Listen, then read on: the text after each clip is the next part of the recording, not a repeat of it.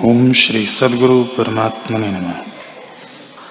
श्री वशिष्ठ जी बोले, हे राम जी, जैसे सूर्य के प्रकाश से सब चेष्टाएँ होती हैं, परंतु सूर्य करता है, वैसे ही आत्मा की शक्ति से जगत चेष्टा करता है।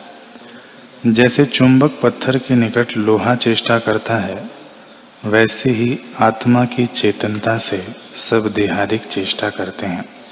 पर आत्मा सदा करता है। जैसे जल में तरंग उठते हैं, वैसे ही आत्मा में देहादिक प्रकट होते हैं।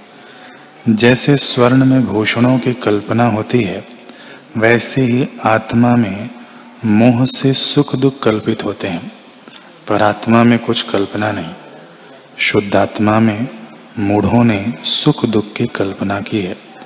पर जो ज्ञानवान है, उनको मन चित्त, सुख, दुख सब आकाश रूप शून्य वे देह से रहित चिदाकाश भाव को प्राप्त होते हैं।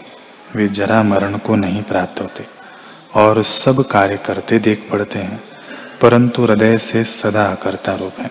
जैसे जल और दर्पण में पर्वत का प्रतिबिंब पड़ता है, परंतु उसे स्पर्श नहीं करता, वैसे ही ज्ञानवान को क्रिया नहीं स्पर्श करती।